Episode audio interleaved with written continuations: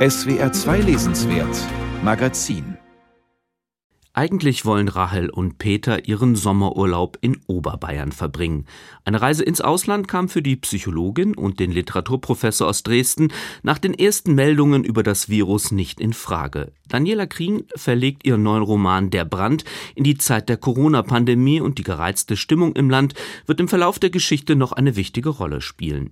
Das Ehepaar freut sich auf die Wanderferien in Bayern, abseits vom Ehealltag, der nach beinahe 30 Jahren zunehmend von Unverständnis und Lieblosigkeit geprägt ist. Sein feiner Humor kippt nun öfter ins Zynische, und an die Stelle ihrer lebhaften Gespräche ist eine distinguierte Freundlichkeit getreten. Damit einhergehend, und das ist das Schlimmste, hat er aufgehört, mit ihr zu schlafen. Zum Ehefrust kommt leider auch noch das Urlaubspech, denn die Holzhütte in Bayern brennt ab und auf die Schnelle findet das Paar kein Ersatzdomizil. Es ist wohl in mehrfacher Hinsicht ein Glück im Unglück, dass sich ausgerechnet jetzt die mütterliche Freundin Ruth meldet und fragt, ob Rahel ihr Haus in der Uckermark hüten, sich um Tiere und Pflanzen kümmern könne, denn Viktor Ruths habe einen Schlaganfall erlitten und müsse nun in die Reha-Klinik. Sie wolle ihn in dieser schweren Zeit unbedingt unterstützen. Zufall und Schicksal gehen in diesem Roman zuweilen eine allzu schnell herbeigeschriebene Verbindung ein.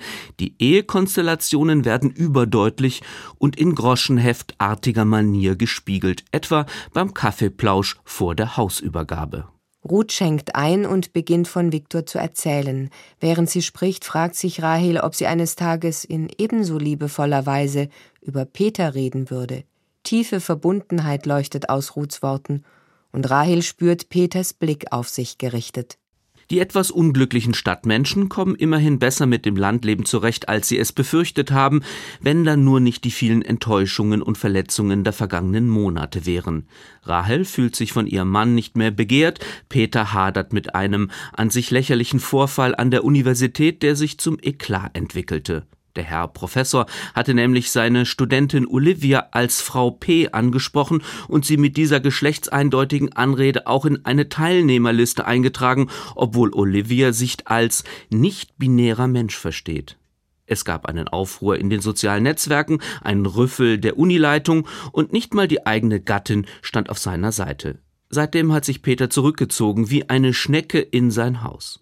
Schon in Kriens Vorgängerroman Die Liebe im Ernstfall wurden gesellschaftliche Konflikte äußerst eindimensional auf die Figurenerzählungen runtergebrochen. Der Westen wurde als oberflächliche Konsumwelt beschrieben, der Osten stand für die Idee des Zusammenhalts. So nervten die Westmänner in diesem Buch mit Geldfixierung und Schlaumeierei, die Ostfrauen vertraten die wahre Leidenschaft. In vielen Rezensionen wurde über derlei Klischees hinweggesehen. Nicht einmal die pauschale und unwidersprochene Behauptung der Erzählstimme, dass die Medien über Ostdeutschland herfielen, wurde kritisiert. Im neuen Roman haben sich die beiden Hauptfiguren, so uneinig sie sich in vielem sind, von der Presse gänzlich verabschiedet. Wann genau das Unbehagen seinen Anfang nahm, kann sie nicht sagen. Doch immer öfter stimmten ihre eigenen Erfahrungen mit dem, was sie lasen, nicht überein.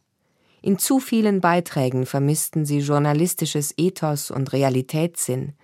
Zu viele Artikel ließen sie in dem Gefühl zurück, eine bloße Haltung konsumiert zu haben, eine Fiktion, eine Wunschvorstellung der Wirklichkeit. Fehlt nur noch, dass von Lügenpresse die Rede ist. Wenn in der Zeitung nicht steht, was man sich ausdenkt, kann es sich für diese Leute offenbar nur um Fake News handeln. So viel zum etwas verschrobenen Realitätssinn, der inzwischen wohl auch das ostdeutsche Akademikermilieu prägt. Zu gerne würde man wissen, ob mit diesen Formulierungen nicht nur die Haltung der Figuren beschrieben wird, sondern ob der innere Monolog auch die Meinung der Autorin wiedergibt. Rahel hat in der Pandemie zunehmend mit Patienten zu tun, die depressiv sind, weil sie angeblich Sinngebundenheit und Würde in der Gesellschaft nicht mehr finden. Auch die Psychologin hat zu Corona-Zeiten mit Panikattacken zu kämpfen und erst als sie dem Rat ihres Mannes folgt, die Nachrichten zu ignorieren und ihren Verstand zu gebrauchen, ging es ihr besser. Als sei die Rezeption der bedrückenden Infektionszahlen generell unvernünftig und der politische Diskurs sowieso krankmachend. In der Uni gibt es für Peter nicht nur Stress mit Gender-AktivistInnen, sondern auch mit Leuten, die T-Shirts mit der Aufschrift Bomber Harris Do It Again tragen. Dieser gewiss nicht wörtlich zu nehmende Antifa-Spruch über den britischen Piloten, der den verheerenden Angriff auf Peters Heimatstadt anführte, ist für den Dozenten, der gerne in alten Dresden-Bildbänden blättert, eine Provokation zu viel. Das brennende Dresden ist ein Trauma, das über mehrere Generationen nachwirkt, und Kriens Romantitel Der Brand spielt gewiss auch auf die historische Feuersbrunst an, ohne allerdings sich mit dem Thema eingehend zu beschäftigen. Peter möchte über das Leid seiner Vorfahren nicht mehr diskutieren. Ein Gespräch, meint er, habe in diesen Zeiten keine Chance. Dabei beschließt er einen Rückzug ins Private, der ihm in gewisser Weise sogar gelingt. Während der Zeit auf dem Landgut nähern sich Peter und Rahel wieder an, emotional und körperlich. Sie lässt sich das Kleid ausziehen und den Slip. Und obwohl nach einer Viertelstunde alles vorüber ist, kommt es ihr vor, als sei er von einer langen Reise zu ihr zurückgekehrt. So knapp, man könnte auch sagen, so einfallslos die Szene gehalten ist, enthält sie zugleich auch eine Prise pathetischer Genugtuung, die für den ganzen Roman charakteristisch ist.